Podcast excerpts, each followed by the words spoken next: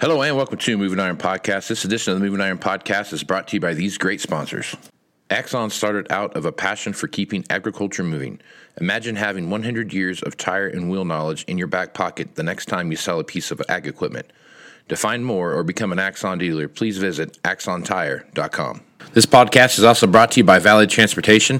Valley Transportation has been hauling ag and construction equipment across the country for the past 33 years. Call Parker at 800 657 4910 or go to valleytransinc.com for all your trucking needs. At Valley Transportation, our goal is to help you reach yours. This podcast is also brought to you by Ag Direct. No matter how you buy your ag equipment from a dealer, auction, or a private party, Ag Direct can help you finance it. You can even apply online at agdirect.com. Learn more about your financing options at agdirect.com. Moving higher in the 21st century. Hardworking people working hard for you and me.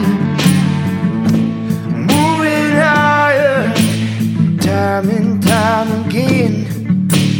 Through the years, you'll find us here.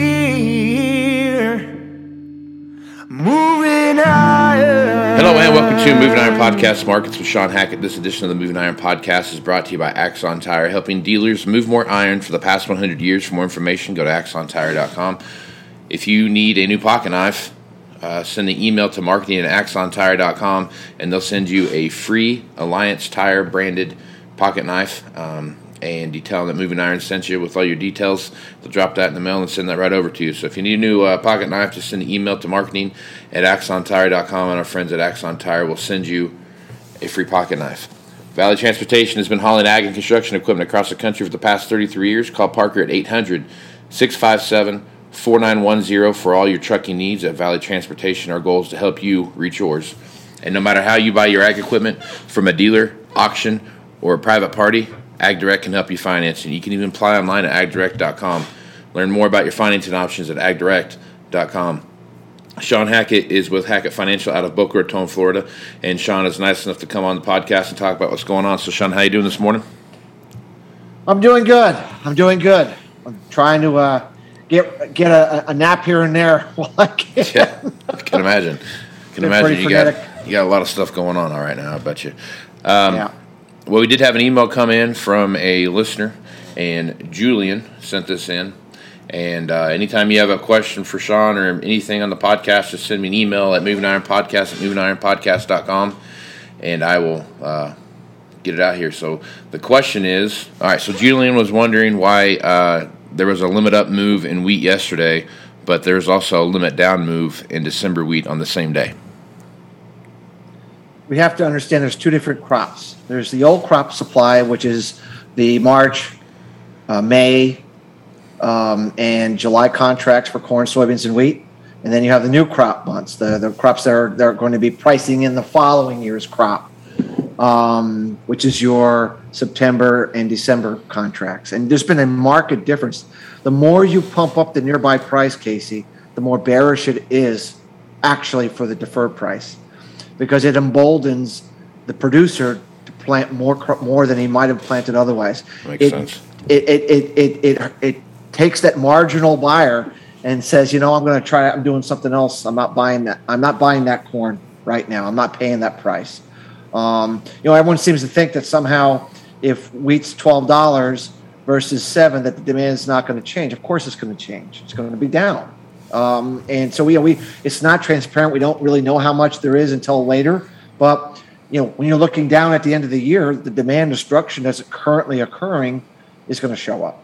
Um, the market's obviously betting that this this altercation, this invasion in, in with Russia and Ukraine will be remedied by then, or will be largely uh, whatever is going to happen. But you know, it'll it'll be it will be under some kind of a new normal, but it won't be as uh, intense. Something will be resolved from this whole thing. The market's betting that by the end of the year, this will be resolved in some shape, way, or form, however that is. So all these reasons are suggesting why, you know, there's a lot of excitement. Remember, when speculators come in, these big funds with these big capital, you know, they're not going to go buy the deferred contracts. There's not enough liquidity. They want to be able to get in, and if they change their mind, get out quick. Um, and th- th- that liquidity is represented in your nearby contracts, your first couple of months that are trading. That's where all the open interest is, all the volume is, and, and that's why that's where they're going to play their speculative games. And so all that supports a pumping up of nearby price at the expense of the deferred price. Now, now if we get into the growing season, Casey, and if we're if I'm correct about a, a, a difficult planting season, a chaotic, a chaotic planting season, and the market worries about the next year's crop, now those deferred prices can actually start to outperform significantly. But you know we're not there yet. We need to get into April before we might see that shift around. So so that's the best that I can come up with um, as to why, and, and it actually makes perfectly good sense. Yeah, so. makes makes real good sense. All right, so on that same topic, it's a good segue in, into what my next question was. You put out a report yesterday on, you know, uh, sudden uh, stratospheric warm events that you've been talking about for a while, and we're looking at March uh, right now, going into mid-April. And uh, if you look around, in my, especially where I'm at, we're, we're starting to see some of those effects where we've had this very mild winter up to this point, but we get these huge. Um, blasts of cold air. You know, we'll get a you know three or four day blast of uh, you know it'll go from 50 degrees down to you know negative five, and it'll stay there for three or four days, and it'll jump back up to 50 degrees. We're supposed to, we're supposed to go through this same event again um, over the weekend, moving into next week, and uh, we're seeing a lot more moisture in in our forecast than we'd seen in the past. Yeah, it's interesting. I mean, it, we look at population weighted heating degree days. That means, it, it, you know, don't get me wrong. I mean, somebody lives in Wyoming, okay, but not a lot of people. Okay, just, just five hundred thousand so, of them. That's it. So, so there's not a lot of consumption that's needed to heat people in Wyoming if it's minus forty degrees. Mm-hmm. But if it's you know minus twenty degrees in Dallas, well, I mean it's a big deal. Mm-hmm. So, so we try to look at what's called population weight. That means they weight they weigh the cold weather based upon where it's occurring. It was interesting that even though like your area has missed some of this cold, it's been on the edge as we've been talking about.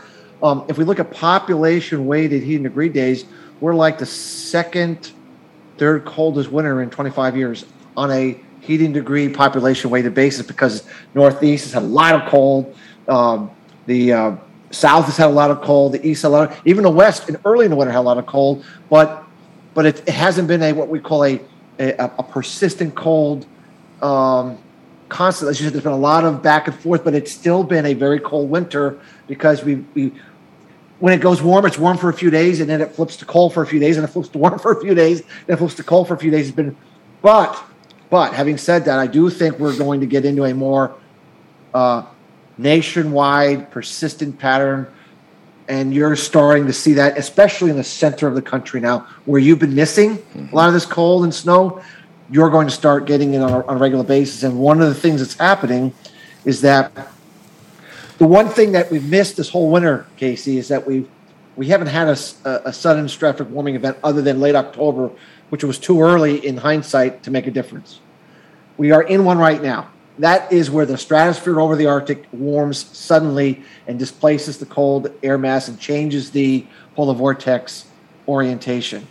Uh, that will peak next week. And then we're going to actually see the stratosphere split into two separate polar vortexes, meaning to, the circular polar vortex is going to split into two. Think of it like a cell division. This single cell is going to become two cells in the stratosphere. That's the second signpost that the that the polar vortex is getting extremely unstable. The last thing that has to happen to create this polar vortex is now that stratosphere is all messed up. It's split apart. It now needs to connect or link up with the troposphere, which is the lower atmosphere. So the lower atmosphere right now is fine, but the upper, but the stratosphere in the upper is all messed up. And if you get the troposphere to also split like the tro- uh, stratosphere has, that's how you get the polar vortex. That process of taking the stratosphere, linking it with the troposphere, takes about 30 days on average to get that linked up if it's going to do it.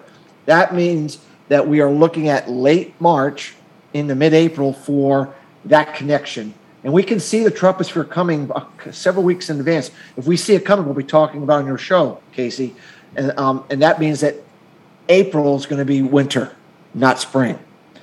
In the meantime, in the meantime, though, in the meantime, we're still going to have a lot of cold weather here in in March, even though it's not a quote unquote polar vortex event.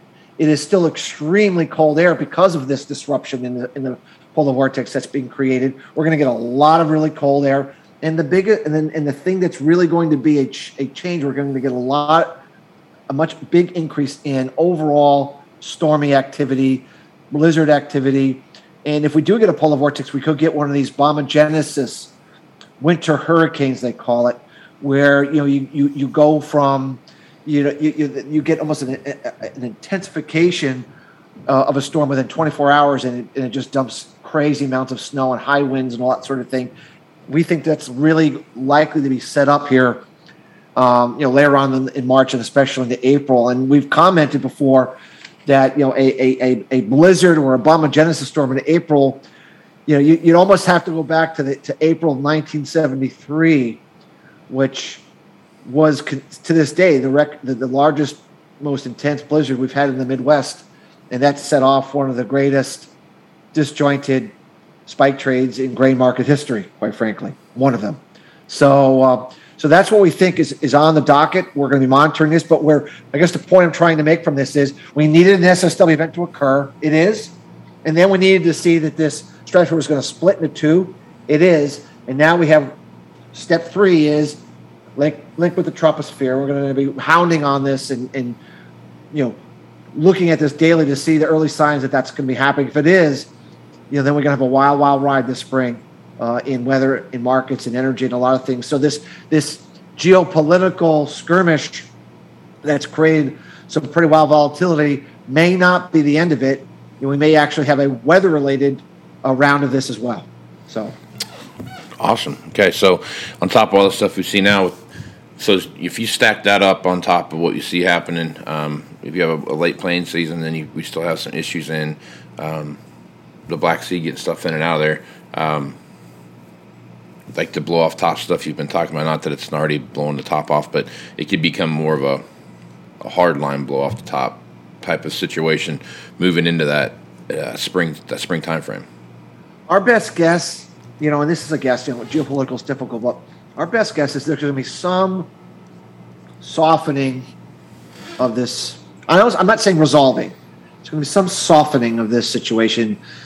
Something's going to happen to calm things down even if it's just a, a ceasefire, we're going to talk for.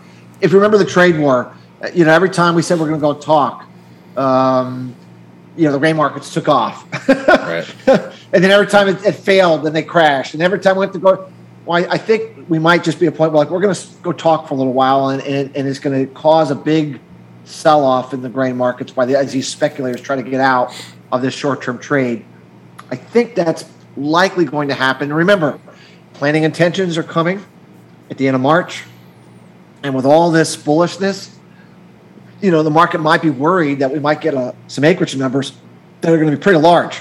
Um, and so the market also might be wary of being too bullish heading into the uh, planting intention for it. And normally everyone gets bearish going into the planting season because no one is anticipating that we're going to have a problem, right? Everyone's anticipating, well, plant is going to go great like it normally does. So, oh my gosh, we're going to plant 500 million acres of corn. Oh, this is terrible. So, so I think the best forecast we can make right now is some kind of a give back here into this planting attention port, some ceasefire, some negotiation, some, you know, you know, maybe we can work this out, and then and then we have to trade the weather event, and that still comes down to trading this blow off top that we've been talking about that we actually forecasted 18 months ago that we felt would happen in this in this springtime window. Now, whether that makes a new high, whether it's just a retest of the current highs, you know, we just have to see how all these pieces play. But I do think you know there's going to be a second wave of volatility on trading this weather, and then from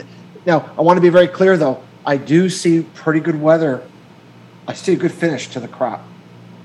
This is not a drought cycle year. This is not a year we're going to looking at 100 degrees in in in, uh, in August and soybeans burning up, we actually see a very good July August weather pattern, a really, really strong finish. So we're going to start off terrible, but we're going to finish strong. So whatever reaction weather-wise we need to make, we, we think it's going to be very much front-end loaded. Um, think 2019, how we had a very good finish and, and we kind of pumped everything up, and then it was it was down for the rest of the year. Um, we're not really feeling we're going to have a, a, a difficult growing season once we get past the planting season. Right on. Okay. Well, Shawn, is a little shorter than normal, but I feel like it's a pretty good place to stop for the day. So, if folks want to reach out to you and get more information about what you're doing at Hackett Financial, uh, what's what's the best way to do that? Our website is Hackett, H A C K E T T, advisors.com. You know, we have our information on there about our smart money algorithm, our natural climate cycle algorithm, and other things that we utilize to make some of these longer term forecasts to see maybe if that would be of value your listeners. Right on. Well, Shawn, appreciate you being on the podcast, man. Thanks, Casey. I'd love to be here. Right on. I am Casey Seymour with Moving Iron Podcast. Make sure you check me out on Facebook, Twitter, and Instagram. That's where you find the latest edition of the Moving Iron Podcast. Also, all the blogs get posted there as well. Go to movingironllc.com for every Moving Iron Podcast episode, all the blog posts, as well as everything having to do with the Moving Iron Summit coming up here in Nashville, Tennessee. That's September 6th, 7th, and 8th. So if you're interested in doing that, you need some more information, you can send me an email at movingiron.summit at movingironllc.com, and I'll send you an email back about what's uh, about answering your questions. Or you can just go online there, see the see all the speakers and those kind of things.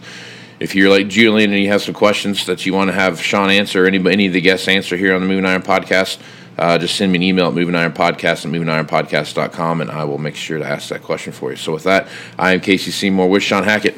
Let's go iron, folks. Out. Axon Tire is going to have more tips, tricks, and client advice throughout the year and in September at the Moving Iron Summit in Nashville. If you're looking to sign up for the event, please head over to movingironllc.com. We hope to see you there. Valley Transportation has been hauling ag and construction equipment across the country for the past 33 years.